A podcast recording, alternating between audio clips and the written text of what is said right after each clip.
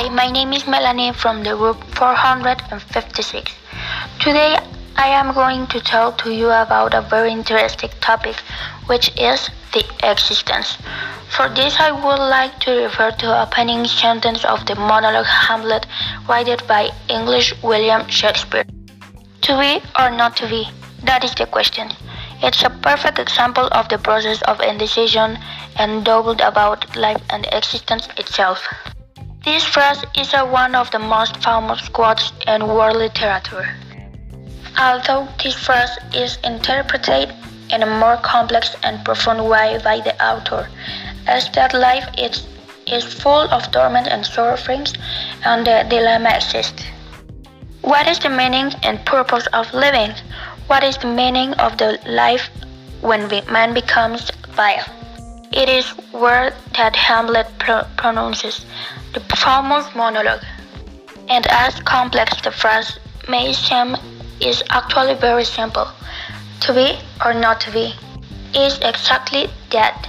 Is exist or not to, to exist. And otherwise, to live or die.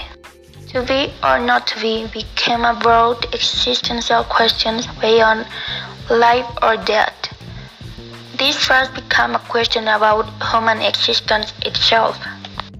This phrase leads you to the question of Is this that we are living? Is there something else that death I'm saying goodbye to? These are questions. They seek an answer to hypotheses about the possible destiny of the soul when death arrives. So the phrase to be or not to be has a meaning as easy as the question of existence or not. But from these simple questions, many more philosophical questions can arise.